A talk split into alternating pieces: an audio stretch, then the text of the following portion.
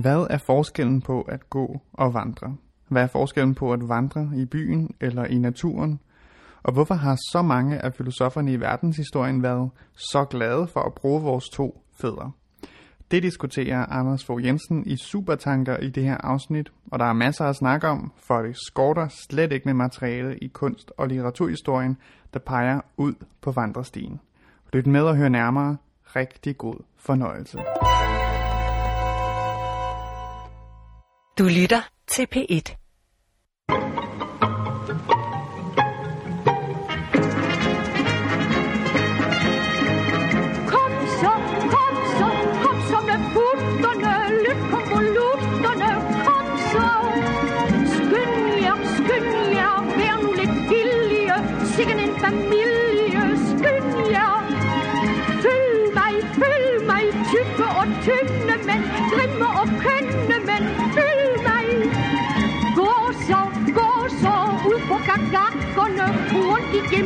Gemakkerne, kom.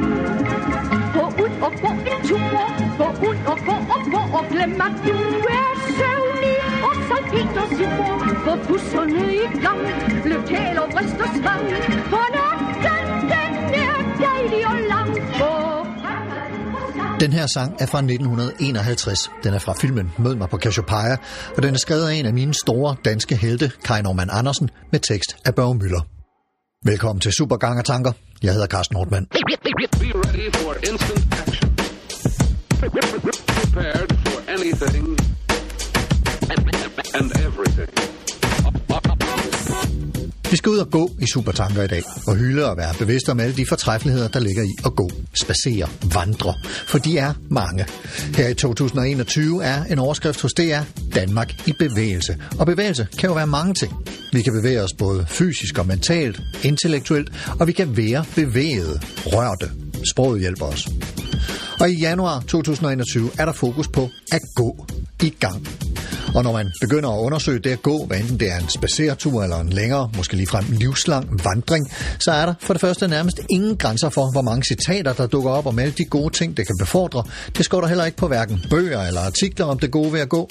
Og både filosofien, litteraturen, musikken, teateret og billedkunsten er proppet med vandringsmænd og kvinder, der som Søren Kierkegaard, og her kommer i hvert fald et citat, i uddrag, går og går. Kierkegaard siger, tab for alt ikke lysten til at gå. Jeg går mig hver dag det daglige velbefindende til og går fra enhver sygdom. Jeg har gået mig mine bedste tanker til, og jeg kender ingen tanke så tung, at man jo ikke kan gå fra den. Når man således bliver ved med at gå, så går det nok. Citat slut. Nu skal vi have budt velkommen til den anden gæst. Øh, Du har lige nævnt, at øh, han hedder Anders, og det er Anders Fogh Jensen, filosof. Velkommen til dig, Anders. Tak. Tak for det. Du, du har et lidt andet forhold til øh, det at gå, end, end, end Trine har. Øh, hvordan, vil, hvordan vil du beskrive dit forhold til gåturen? Måske Øh. især den længere vandretur? Eller? Ja, for der er måske forskel på at gå og vandre også. Altså, man Og går jo spacere. også, ja, man går også hen efter kaffe. Altså. Ja, ja. Men det er nok ikke det, vi taler om i dag.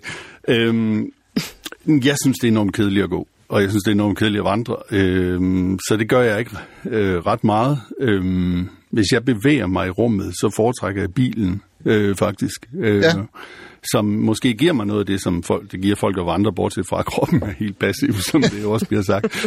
Men altså det at, at fare igennem, eller øh, ikke fare, men sådan bevæge mig igennem rummet, samtidig med, at jeg egentlig sidder stille, øh, det, det, det er der, jeg tænker bedst i bilen. Også nogle gange, eller ofte bedre end derhjemme.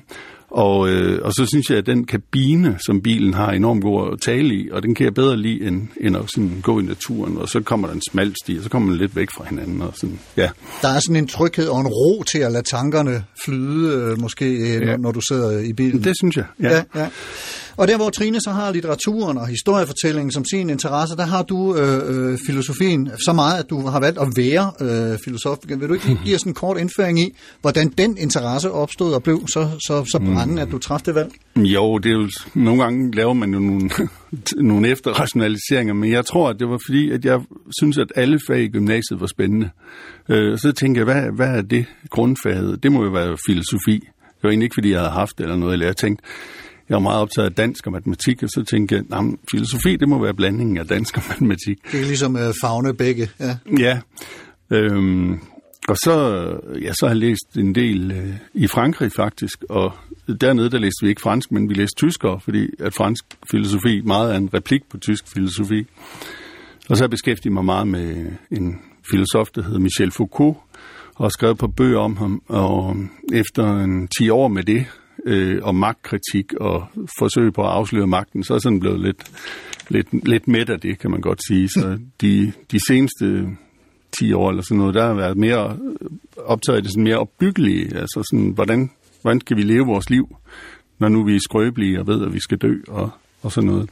Men du er jo ikke, hvad skal man sige, universitetsfilosof, som rigtig Nej. mange andre af de gæster, der ofte er med i, Nej. i, i Supertanker. Hvordan vil du beskrive sådan din, dit eget virke, eller, eller din, din måde at, at gå til filosofien? Øhm, jamen, det betyder jo også lidt, at jeg bliver nødt til at forholde mig lidt mere til markedskræfterne, end øh, man kan tillade sig, hvis man har, har forskningsmidler.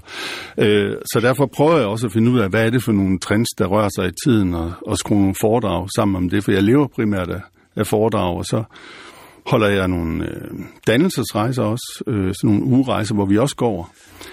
Og så er jeg øh, begyndt at lave filosofisk konfirmation for dem, der, der for non-firmanter, der ikke øh, øh, vil konfirmeres, eller hvad man I kirken, ja. Ja, Ja, interessant. så um, det, øh, det er en del af det. Men altså, man kan Det er sige... sådan, man ernærer sig som filosof i dagens Danmark. Ja, og så med, hvis man er ude, sådan, så er man jo lidt udsat, og i den her tid må jeg også sige, at det bliver lidt tydeligt, at man er del af prekariatet, som det hedder, sådan de udsatte.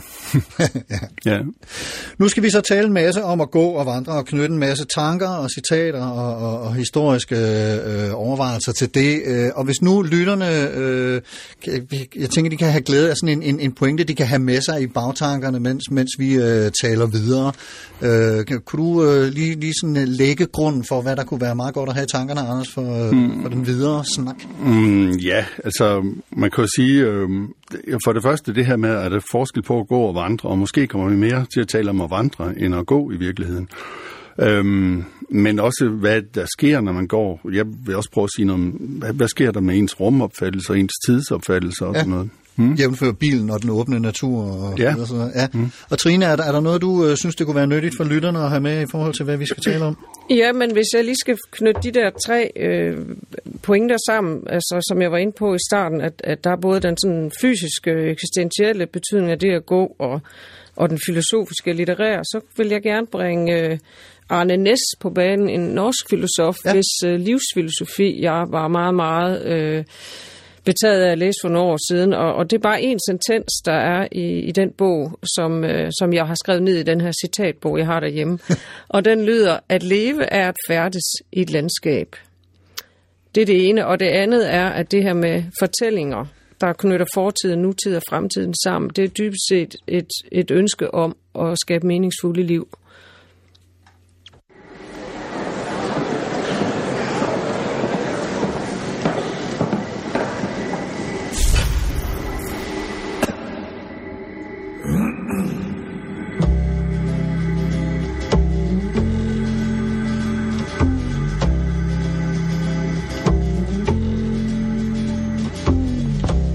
Min bedstemor begyndte at gå 8 km om dagen, da hun blev 60. Nu er hun 97, og vi aner ikke, hvor hun er henne. Det er sjovt sagt, og det er skuespilleren og tv-verden Ellen DeGeneres, der har sagt det.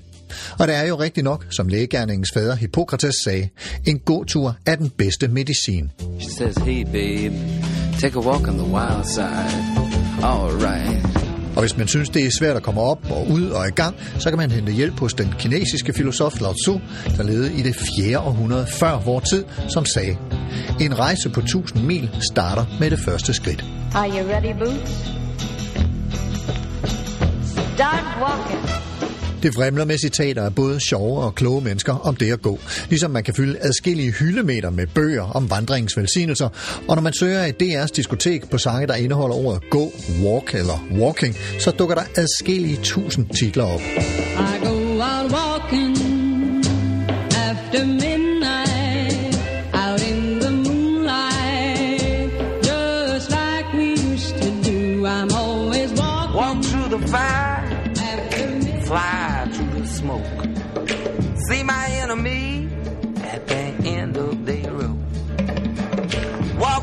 on pins and needles, see what they can do. Walk on gilded splinters. with the king of the Zulu. Dang, I'm at a come, they kill and come, come, come, give us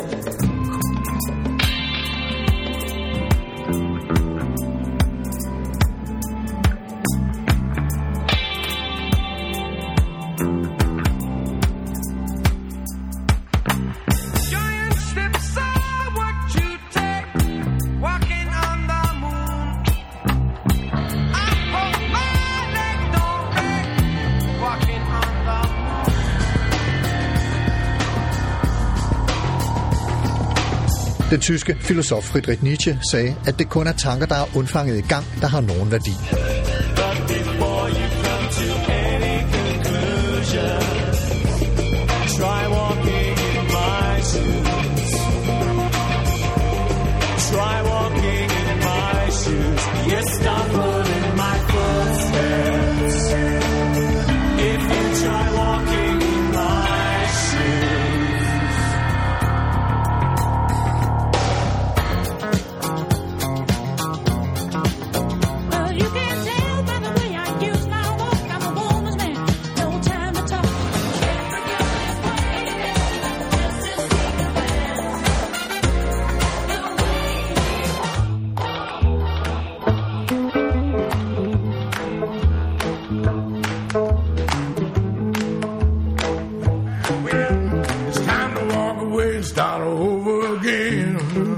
Søren som blandt andet er kendt for at vandre København tynd nærmest dagligt, skrev på et tidspunkt til sin sværinde. Tab for alt ikke lysten til at gå. Jeg går mig hver dag det daglige velbefindende til og går fra enhver sygdom. Jeg har gået mig mine bedste tanker til, og jeg kender ingen tanke så tung, at man ikke kan gå fra den. Kun i bevægelse er sundheden og frelsen at finde. Nægter nogen, at bevægelsen er til, så gør jeg ligesom Diogenes, så går jeg. Nægter nogen, at sundheden er i bevægelsen, så går jeg fra alle sygelige indvendinger. Når man således bliver ved med at gå, så går det nok. Because you're mine, i walk the line. Og den amerikanske filosof og naturelsker Henry David Thoreau skrev i sit essay fra 1862 at vandre, citat. Jeg tror ikke, at jeg kunne bevare mit helbred og livsmod, uden i det mindste fire timer hver dag, og ofte mere end det, at vandre gennem skove og over høje og marker, absolut fri for alle værtslige sysselsættelser. Og senere i samme citat udtrykker han stor respekt for, at erhvervsgrupper, der sidder ned det meste af dagen, ikke har hængt sig. Det skriver han.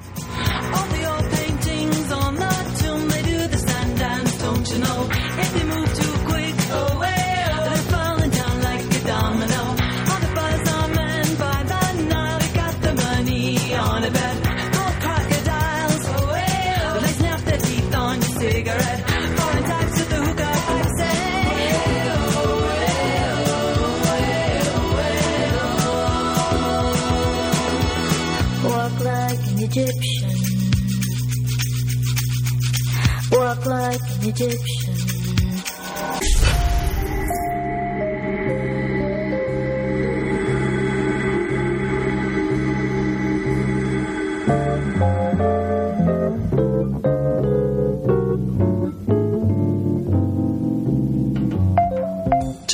2014 skrev den amerikanske journalist og essayist Ferris Jarber, som man kan møde i en bred vifte af aviser og magasiner, blandt andet New York Times, Scientific American, Wired, The Atlantic, Harper's, Slate og flere andre, en artikel i The New Yorker med overskriften Hvorfor det at gå hjælper os til at tænke.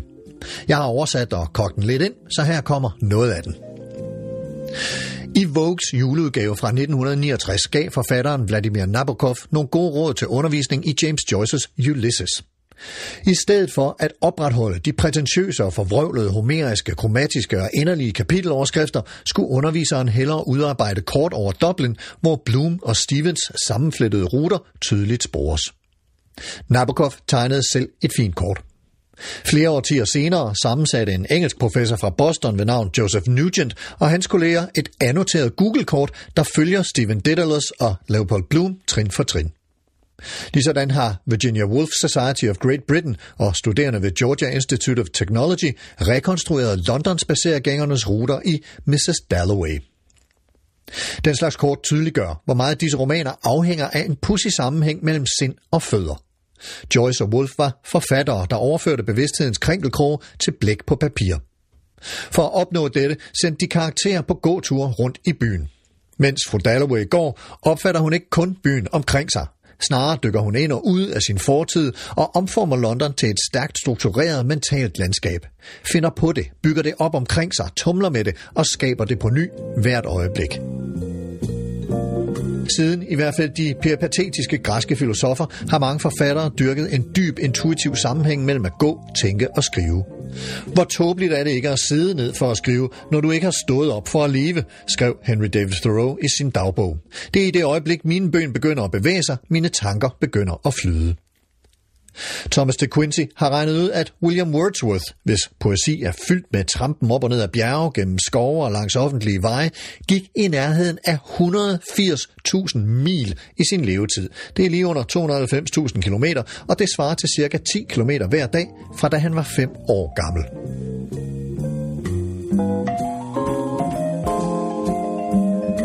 Hvad er det så ved det at gå, der er så godt for tænkning og skrivning? Ja, det er blandt andet noget med ændringer i vores kemi. Når vi går en tur, pumper hjertet hurtigere og cirkulerer derved mere blod og ilt, ikke kun til musklerne, men til alle organer, inklusive hjernen. Adskillige eksperimenter har vist, at folk efter eller under træning, endda meget mild anstrengelse, klarer sig bedre i hukommelses- og opmærksomhedstests. At gå regelmæssigt fremmer også nye forbindelser mellem hjerneceller, afværger den sædvanlige visnen af hjernevæv, der kommer med alderen, øger omfanget af hippocampus, et hjerneområde, der er afgørende for hukommelsen, og hæver niveauet af molekyler, der stimulerer fremvæksten af nye neuroner og transmitterer meddelelser imellem dem. Og den måde, vi bevæger vores kroppe på, ændrer også karakteren af vores tanker og omvendt.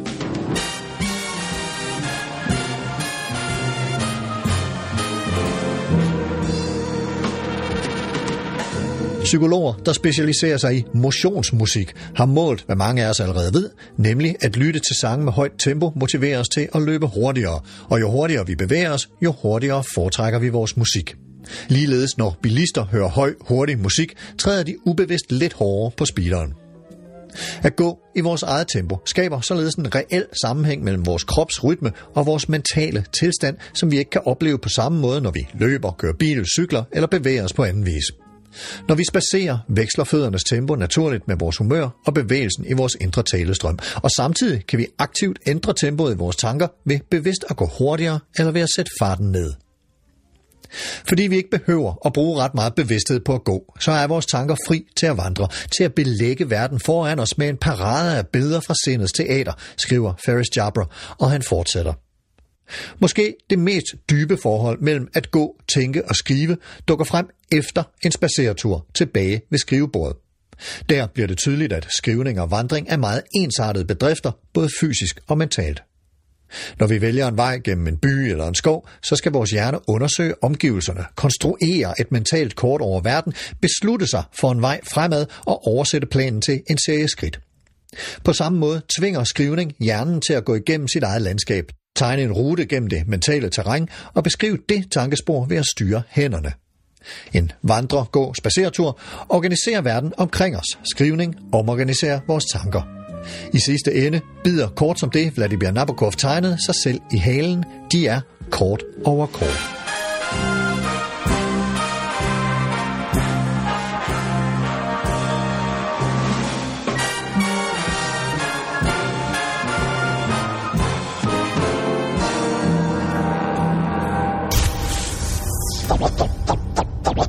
Would you mind saying that again?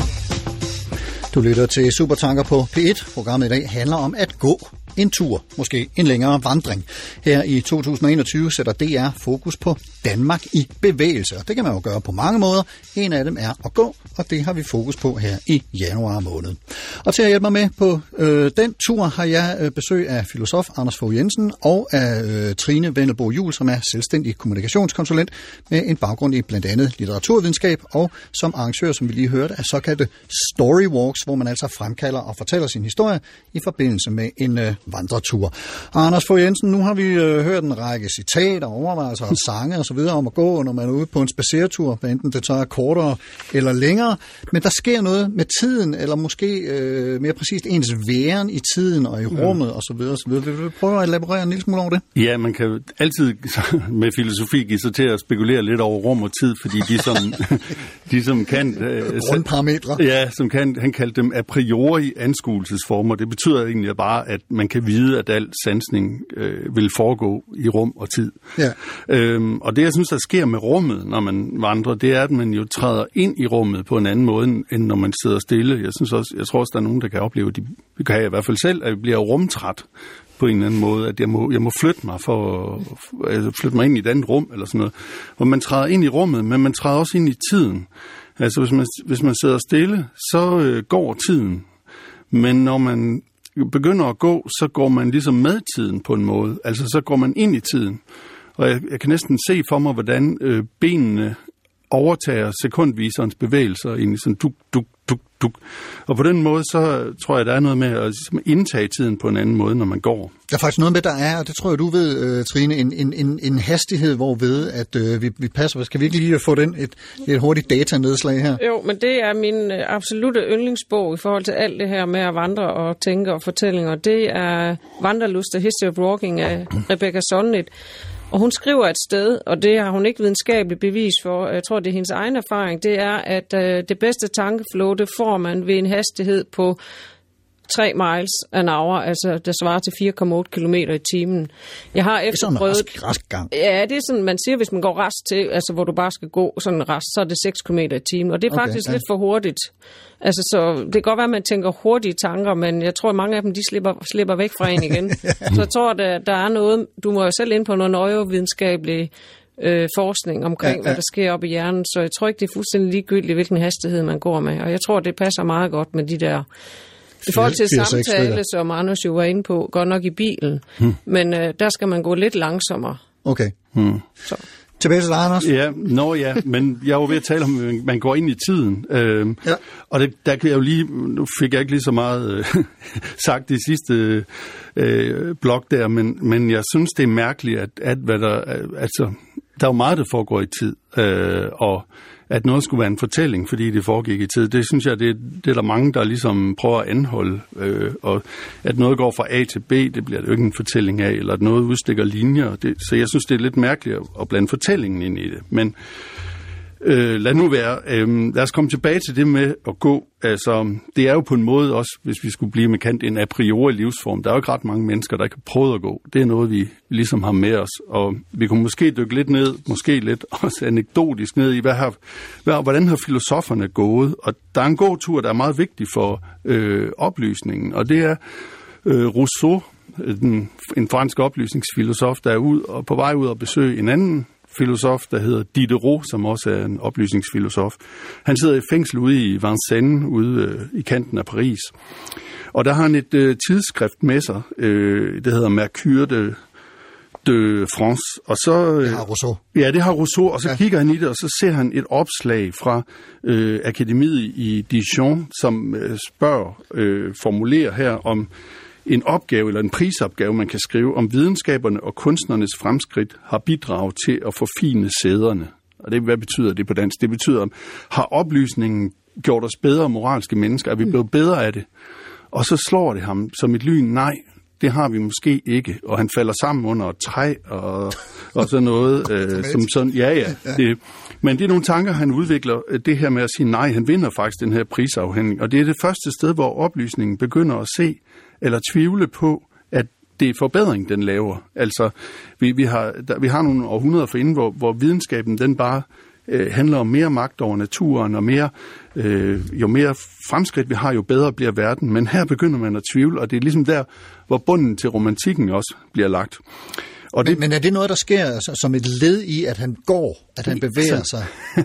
det er måske lidt, øh, ja, det, det er så tvivlsomt. Det sker i hvert fald, mens han går, kan Ja. man sige. Om, men om det er gåsur, der fører til det, det ved jeg ikke.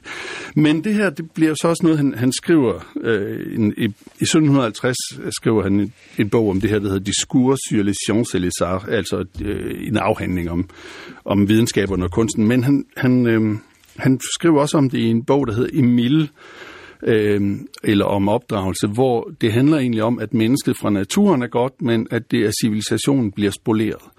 Og når jeg lige drager den frem, så er det fordi, at det er den, der en anden, lidt senere filosof, Immanuel Kant, som jo går en tur hver dag på præcis det samme tidspunkt, og han går den samme tur, undtagen en dag, og det er den dag, hvor han har læst Rousseau's Emile.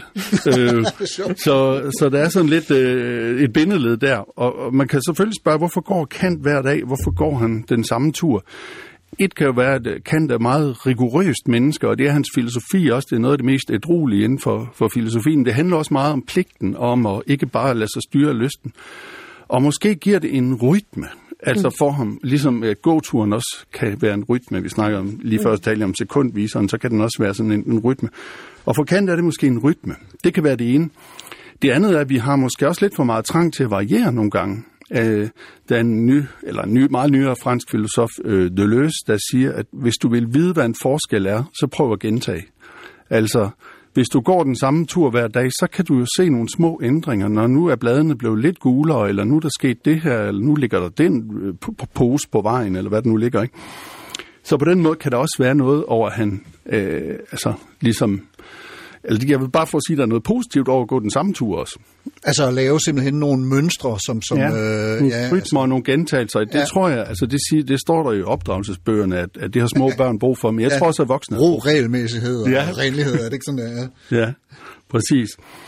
Så er der Kierkegaard, som er blevet nævnt nogle, nævnt nogle gange. Ikke? Øhm, det er egentlig sjovt, at der er så meget med vandring af ham, fordi jeg synes, det er meget sådan mere indadvendt, og øhm, altså, eksis, hans eksistensfilosofi er meget sådan med det egne guds, gudsforhold og sådan noget, men han taler jo alligevel om, at han skal ud og tage et menneskebad i København, og man kan så diskutere, om han har talt med folk ligesom Sokrates gjorde, eller måske har han bare mere lyttet til, hvad de har sagt, og, og på den måde fået øh, sin enorme menneskekundskab ind. Altså, jeg har i hvert fald hørt det som, at, at han gik i dialog med, med, ja. med mange af dem, han mødte. Det kan godt være, at han lod Mm. dem tale mere, end han talte selv, men, Det- men en eller anden form for møde var der i hvert fald tale om. Ja. Så er der blevet nævnt Nietzsche også, som jo virkelig er en... en øh, han blev jo svejsisk statsborger som ret ung, og vandrede der i, de, i, de, øh, i Sydsvejs, i de, i de alber, der går ned mod Italien, og boede i en by, der hedder Sils Maria. Og øhm, han vandrede jo alene, og, og øhm, altså han siger selv, men han har jo skrevet en bog, der hedder Således talte Zarathustra, som også starter med, at Zarathustra kommer ned fra bjerget, ligesom, ligesom Moses øh, også kom ned fra bjerget. Ikke? Og øh, han siger selv, at den idé, den kom til ham 10.000 fod over havet. Altså, så der er noget med at vandre, men også at vandre i, i højderne for ham. Han var oppe på en albe simpelthen. Ja, Og, og, og hvad hedder det? Der, der, jeg, noget, jeg står og tænker på, fordi nu, nu taler vi om Kirkegård og Kant, som går en spacertur, en daglig spacertur i byen, mm. hvor, hvor øh, Rousseau og, og, og Nietzsche tydeligvis går ude i, i naturen. Og Trine, du taler meget om den her øh, påvirkning af naturen under vandringen. Men der er jo også så, så netop de her byvandringer, og, og, og i den tidlige romantik øh, har vi jo det begreb, der hedder flanøren, mm. som, som kommer af at Flanere. flanere, ja, mm. som betyder At vandre. At vandre. Altså, det vandrer omkring.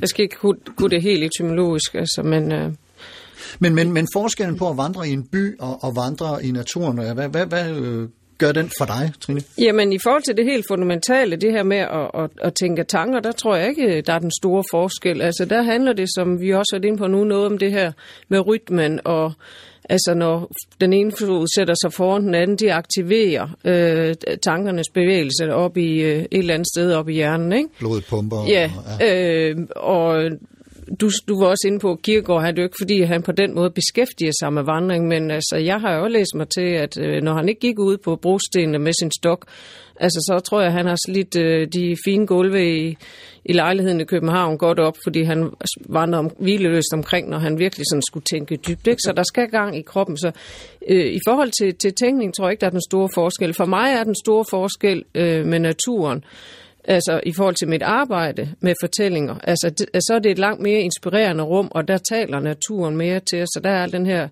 symbolværdi og, og associationer, som er en rigdom, man vi ikke kan få i byen, hvor vi bliver forstyrret og, og stresset på en anden måde, når vi nu skal koncentrere os om at, at udvikle øh, nogle fortællinger for os selv. Øh, men, og så er der jo, altså så er der også bare min min øh, ja, øh, passion for naturen. Altså, Ja. jeg kan godt lide at være ude i naturen, og, og det kan jeg også godt siddende og løbende og alt muligt, og i min kajak i øvrigt. Så, øh, så det er ikke fordi, at nat- naturen, jeg tror, er en forudsætning for at tænke tanker, men, men tankerne bliver måske lidt smukkere derude, i hvert fald hvis vi skal øh, udvikle poesi og fortællinger. Mm. Anders, du markerer. Ja, men det var egentlig for at sige, at jeg tror, der er en forskel på at vandre i, i naturen og i byen. At i byen handler det mere om at studere menneskelivet, mm. og hvad der, hvad der er af menneskelige aktiviteter. Ja. Øh, og i naturen handler det, du, du brugte et fint udtryk om naturens sprog før, altså at det, det handler mere om at finde ud af, hvordan, og nu indledte jeg jo med at sige, at jeg, jeg kan ikke lide at vandre eller gå, men jeg snyder mig til det igennem golf. Altså ved at, ved at være sammen med nogle mænd, der vil konkurrere, så kommer jeg ud i naturen, og i virkeligheden får man et forhold til naturen, fordi man mærker vinden og tænker, skal jeg skrue den op imod vinden, eller skal jeg skrue den med vinden? Hvad er højdeforskellen? Hvordan det der underlige træ, og så kommer man også ud, så ligger man i jordbunden, og der ligger sådan en gren, og der ligger sådan en, og hvordan får jeg det så? Så på den måde kan man komme ind i naturen alligevel, hvis man ikke altså snyder sig til det. Og så lige en, en øh, sidste ting, du sagde også lidt der med, at kirkegårds sled, sled øh, gulvet tyndt. Man kan jo tænke på, hvad nogen gør nogle gange, når de venter.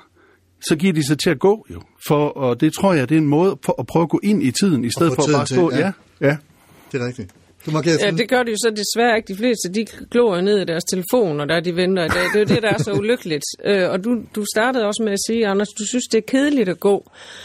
Og, øh, og, og så, ja. Ellers så glæder jeg bare mig selv, Men, måske. men det er jo også lige præcis den evne, vi har mistet i dag, fordi vi hele tiden har øh, den her skærm og glo i i stedet for evnen til at kede os. Og hvad opstår der, når vi har kedet os tilstrækkeligt lang tid? Det er faktisk ikke behøver ikke gå mere end et par minutter. Der er en Så begynd- supertankerudsendelse om tidsomhed i begynder vi jo pipeline, faktisk, så begynder vi jo faktisk at tænke Ja. ja. og fundere over livet, og hvad det vil sige at være mennesker, så, og så er det det, det helt fundamentale for plads. Ja. Altså, vi skal lige ind på, på nogle af de her litterære referencer, som, som øh, vi har været inde på, og som du også øh, selv har nævnt nogle af, øh, Trine Melbo Jul.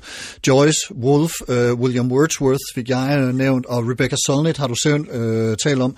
Altså folk, som alle sammen øh, også optræder i forskellige af de artikler, jeg har læst i forbindelse med forberedelsen til den her udsendelse. Kanoniserede vandringsfolk på, en- på en eller anden måde. Øh, så, så hvis vi prøver at gå over i, i sociologien og, og filosofien med nogle af dem øh, under armen, der, der har du også nogle bud på, hvordan vi kan forstå det at gå øh, herunder øh, norske Arne Næs, som du også øh, nævnte helt i, i begyndelsen. Hvad, hvad, hvad bidrager han til i, i den her samtale sammen med de her øh, litterater? altså nu er det faktisk dig, der er dit båndet indslag, jo nævnt øh, Ulysses og, øh, Ja, og og, Wolf. Wolf, men, Ja. men, øh, ja, vi har, men dem har vi jo talt om øh, øh, øh, før, der er mig øh, som, som forberedt til det her program, så det kan godt være, det er der, du alligevel havde det fra. Øh, jeg ved ikke, om der er nogen... Øh, altså for mig, øh, det er jo her, jeg er også igennem øh, det, der hedder øh, Stream of Consciousness, som, øh, som de her to, Joyce og, og Virginia Woolf, er eksponenter for. Øh, og hvor øh, jeg har også læst Ulysses, som er jo en af de mest fantastiske romaner. Øh, hvor han jo, Bloom, han jo vandrer gennem Dublin hele dagen, og så sker der jo alle mulige ting, og den rejse, øh, man, man kan faktisk også, der er også et kort bag, hvor man kan se, hvor han har gået. Ikke? Men, men det, det er jo egentlig også bare øh, no, noget, der har inspireret mig til at øh, altså arbejde med, med vandring, når jeg, når jeg arbejder med, med, med, med storytelling. Øh, Næs er... Øh, mm, er, er, er meget øh, en held for mig, kvæg hans øh, opmærksomhed på naturen. Altså, han taler om det her med at gå dybt og gå dybt ind i livet. Øh, og øh, han har det her, det er godt nok tyske begreb, det hedder mærkvælt, altså om at lægge, om vi skal, hvordan vi lægger mærke til verden. Øh, og der siger han, og det er også sådan lidt kirkegårds faktisk, hvis du haster gennem livet, ser du måske målet i det fjerne, men ikke blomsterne langs vejen. Mm. Øhm, og øh, så, altså, det han bidrager med, det er en opmærksomhed på øh, til dels, at vi skal, mm, som jeg startede med at sige, øh, at livet er færdes gennem et landskab. Øh, og det er... Som øh, var et næste citat, hvis ikke... øh, det er et næste citat, ja. ja. Så, så det er... Mm, altså, jeg har i hvert fald brug for, det tror jeg, at de fleste mennesker, hvis de ellers tørster op en gang imellem og mærke efter, og det har vi jo gjort her i coronatiden øh, rigtig meget, øh, har brug for nogle gange at blive, at blive bekræftet og mindes om, hvad det egentlig vil hvad det, hvad, det, hvad det fundamentalt vil sige at være mennesker, hvad det, hvad det her liv i det hele taget handler om. Ikke? Øhm, og du nævnte også øh, Thoreau, altså han øh, siger, at vandring det er jo ikke bare et spørgsmål om simpel motion, det er dagens og livets egentlige gerning og eventyr.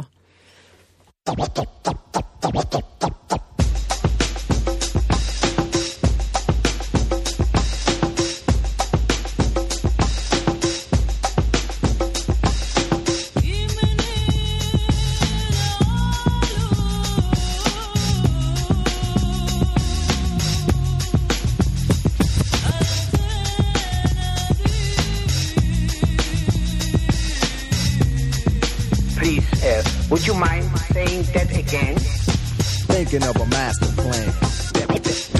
Supervandretanker på P1. Jeg hedder Carsten Nordmann, og jeg er i gang med at undersøge, hvad det betyder for os at gå en tur, måske ligefrem vandre en længere tur. Vi er ude at gå i dag i byen, i naturen, i litteraturen, musikken, men frem for alt med vores kroppe, som vi bevæger gennem tid og rum på vandringer af forskellige beskaffenhed.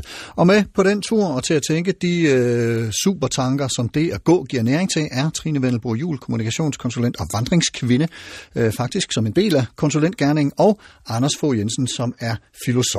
Og, og, og øh, til at begge to, altså man kan jo nærmest, nu var du selv lige inde på det, Trine, man kan jo nærmest ikke øh, tale om noget for øjeblikket, uden at det på en eller anden måde skal forholdes til den øh, verserende coronaepidemi, hvor meget øh, sådan grus eller smørelse den nu øh, kaster ind i øh, de ting, vi, vi, vi taler om. Øh, og behovet og mulighederne for at gå, øh, Trine, i, i, i forbindelse med, med den øh, paralleltilstand, vi befinder os i for øjeblikket. Hvordan oplever du det? Altså, jeg oplever det... For mig er det ikke en stor forskel. Jeg har fundet ud af, at jeg nok levede et ret corona liv, før der kom corona. øhm, men øh, jeg oplever det for eksempel ned på min strand, ude i Skæring Strand, hvor jeg bor. Øh, der er godt nok kommet mange mennesker øh, ned øh, på stranden øh, det sidste års tid, end Og der har været gå. før. Øh, og det er jo måske øh, både frivilligt og ufrivilligt. Altså, vi har ikke så meget andet at give os til, så vi går ud og går af, af, af måske af kedsomhed. Øh, og så kan det godt være, at vi som andre kommer til at kede os endnu mere, når vi så går. Det tror jeg nu ikke. Øh, men, men corona, det er jo en krise. Krise forstået på den måde, det er en radikal forandring af, af, af business as usual. Ikke også? Øh, og ved enhver krise, der, øh, den har jo et, en, en positiv side også, for den giver os mulighed for at, at stoppe op og tænke, hvad så? Øh, hvad, hvad, hvad handler det? Hvor, hvor skal jeg hen nu og øh, gøre, gøre status? Og, og det kan man jo så også, tror jeg mange har fundet ud af, det er jo det, man kan bruge gåturen til. Og så øh, igen er det jo øh, en mulighed for at få lov at gøre det, som vi gør alt for lidt af, nemlig at tænke og reflektere over livet og, og verden, øh, fordi vi lever det her forbandet hurtige hamsterhjul. Mange af os gør i hvert fald. Men, men, men tænker og du over, Anders der... var jo også inde på det her med, øh, hvad var det, du nævnte, der, sagde, der gjorde status. Har, har al den her videnskab og oplysning, har den egentlig bragt os et bedre Mm, sted hen, Rousseau. eller, ja, Rousseau, eller er vi egentlig i al vores iver for at udvikle os faktisk bare i gang med at ødelægge det hele? Og det, så, så snakker vi jo lige pludselig klimakrise og, Ja.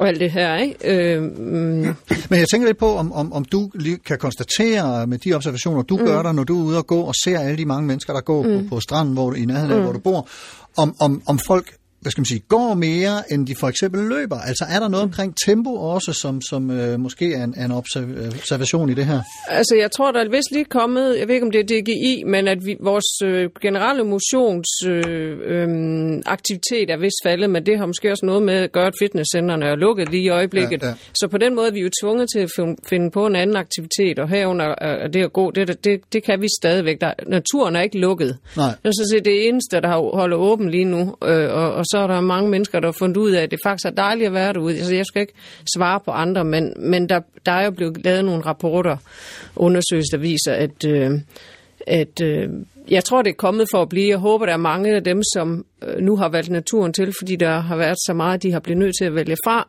at de bliver ved med at vælge den til og finde ud af, hvor fantastisk øh, berigende det er, øh, og hvor meget lidt der skal til. Altså, det kan jo mm. være at så tage en overnatning i et shelter og lave et bål og Ja. sætte sig ned og snakke sammen. Jeg synes også, at øh, en del af dem, jeg taler med, de øh, opdager deres nærområde. Altså, de kommer til at gå rundt i nær, nærheden af huset og opdager nye stier, og i, i, i stedet for, at de kø- kører det samme sted hen, som de plejer, og så gå ja. der. Og så, øh, så er det jo rigtigt nok, at man kan stille spørgsmål, er det det samme at løbe, eller hvad? Der tænker man måske ikke lige så godt, fordi man presser sig selv. Ude i Søhøjland, hvor jeg bor, der cykler folk øh, enormt meget, og det, det, jeg ved ikke, hvis man, hvis man ikke kan lide 60-årige mænd i Lycra, så skal man i hvert fald ikke komme derud. Men, men og det er jeg heller ikke sikker på, at man, altså, jeg tror, der er en pointe med, at gåturen, den har den øh, langsomhed også, øh, og man ikke presser sig så meget, der tænker man måske lidt bedre. Vi, vi, vi talte faktisk om, uh, inden udsendelsen gik i gang med de her flanører, som, som uh, nogle af dem gjorde faktisk mm. en død ud af at gå med en skildpadde i Ja. ligesom en hundesnor for at på en eller anden måde understrege langsomligheden mm. i, deres, uh, i deres gang. Ja, lige præcis. Ja.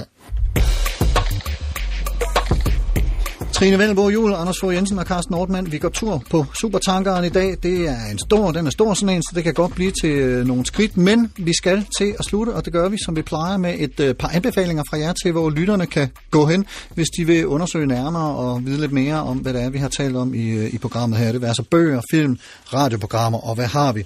Og øh, Trine, du får lov til at lægge ud med øh, en, øh, en, en anbefaling. Hvad vil du sende i lytternes retning? Ja, altså, det må kun være en. Ja, du kan sige to. har mange. fornemmer jeg. Øh, ja, men altså, så er det lidt min, øh, min, min bibel, og vi har været inde på den i forbindelse med, med den her øh, hastighed, hvor man, man skal gå, hvis tankerne skal have et optimalt flow. Og det er Wanderlust, A History of Walking af amerikansk forfatter, der hedder Rebecca Solnit. En bog, jeg faktisk købte efter, jeg havde øh, vandret meget rundt i, i USA. Øh, købte den i en boghandel i Brooklyn. Jeg kan se, at du står her med et ret slidt eksemplar af den. Ja. og med masser af, af, af post-it sædler i. Og øh, den rummer sådan set alt det, jeg har været inde på, for det er hende, der har gjort mig opmærksom på både den sådan... Øh, øh, idehistoriske øh, og filosofiske tradition med at, at, at vandre og tænke. Og, og så hun jo, hun nævner også Kirkegård og Kant og Men det er en essaysamling, så- Det er en, en ja, det er, det, det, det er en, den, er, den er skrevet som et essay, og hun har også indflettet egne vandreture, hvor hun reflekterer over blandt den her hastighed på Ja. ja. 3 miles an hour. Øh, og den giver bare en 360 graders indføring i, øh, i alle de fantastiske aspekter, der er ved at vandre. Også, også noget øh, samfundskritik eller Rousseau. Ja. Øh, og hun der nævner, har også et kapitel øh, dedikeret kun til Rousseau, så man kommer vidt omkring. Øh, den er så på engelsk, jeg ved ikke, om den findes i en dansk øh, udgave. Det men, øh, undersøger jeg lige, og jeg det- lægger som sædvanligt øh, titlen på, på øh, Facebook-siden. Og lige bare kort med en titel måske, hvis du havde en anden også, som øh, du ville have med. Nej, men det er bare, nu er, er, er poesi jo sådan set ikke en narrativ øh, genre, men der er faktisk rigtig mange poeter, herunder også Wordsworth, der har inspireret mig øh, i forhold til at bruge nat- naturen som rum, men også som tema. Og øh, min, øh, øh, min øh, mest elskede danske poet, Inger Christensens øh, digt, øh, øh, det, hvad hedder det, prologos til det, er, øh, er en ret fantastisk tekst, øh, der jo bekræfter det, jeg startede med at sige, at øh, bevægelse er liv. Og vi når desværre ikke at citere fra den, men øh, Nej. det var hermed anbefalet at læse Inger Christensens Det. Anders Fogh Jensen, hvad er din anbefaling til øhm, lytterne? Jamen, jeg har taget en, øh, en bog med, som faktisk ligger lidt under det hele, og noget af det, vi har talt om. En, øh, det, man kalder en fjerde generations Frankfurter skole. En, en tysk øh, sociolog, der hedder Hartmut Rosa, der i 2018 skrev en bog, der hed Unverfügbarkeit.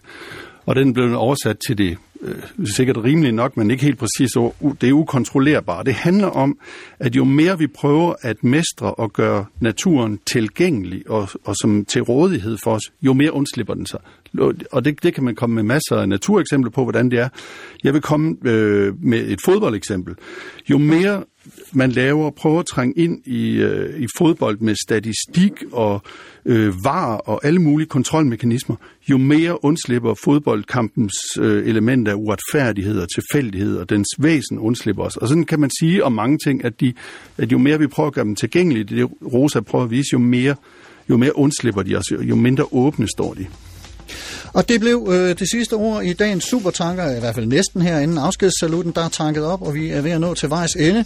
Trine Vendelbo Jul, selvstændig kommunikationskonsulent med baggrund i ikke mindst litteraturvidenskab, og så også Storywalker. Mange tak, fordi du kom og bidrog. Tak. Og øh, man kan se mere om det her Storywalk på hjemmesiden storywalks.dk. Anders Fogh Jensen, filosof, tusind tak, fordi du ville være med også. Selv tak. Og Anders Fogh Jensen har også en hjemmeside, den hedder filosofen.dk. Og hvis der lige nu sidder nogen af jer lytter og savner enten Knaxes fodgænger, eller Dire Straits Walk of Life, eller måske Panteras Walk, der er mange, man kan gå og savne, så lad os glæde os over den moderne streamingvirkelighed og finde dem der. Og under alle omstændigheder, så skal der lyde tusind tak til dig, kære lytter, for at lytte med. Hvis du kan lide det, du hører, så tilbyd det som podcast til dine venner, så de kan tage det med ud og gå. Hvis du har ris, ros eller kommentarer til øh, mig eller øh, til programmet, så øh, skriv øh, en mail til supertanker eller gå ind på Facebook-siden Carsten Ortmann Radio og kommenter der. Der lægger jeg som sagt også Anders og Trines anbefalinger og en musikplayliste.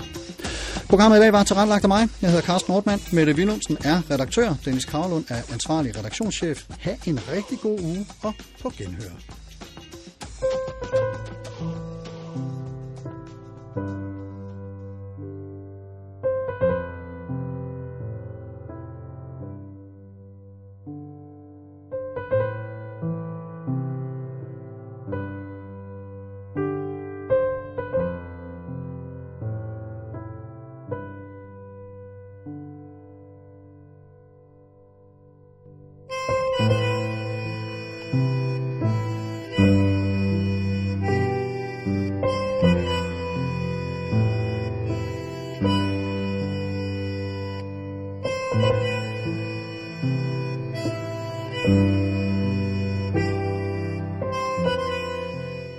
Du har lyttet til Filosofens podcast. Se mere på min hjemmeside, filosofen.dk, og tag med mig på dannelsesrejse. Se dannelsesrejser.dk. Mit navn er Anders Fogh Jensen. Tak fordi du lyttede med. thank you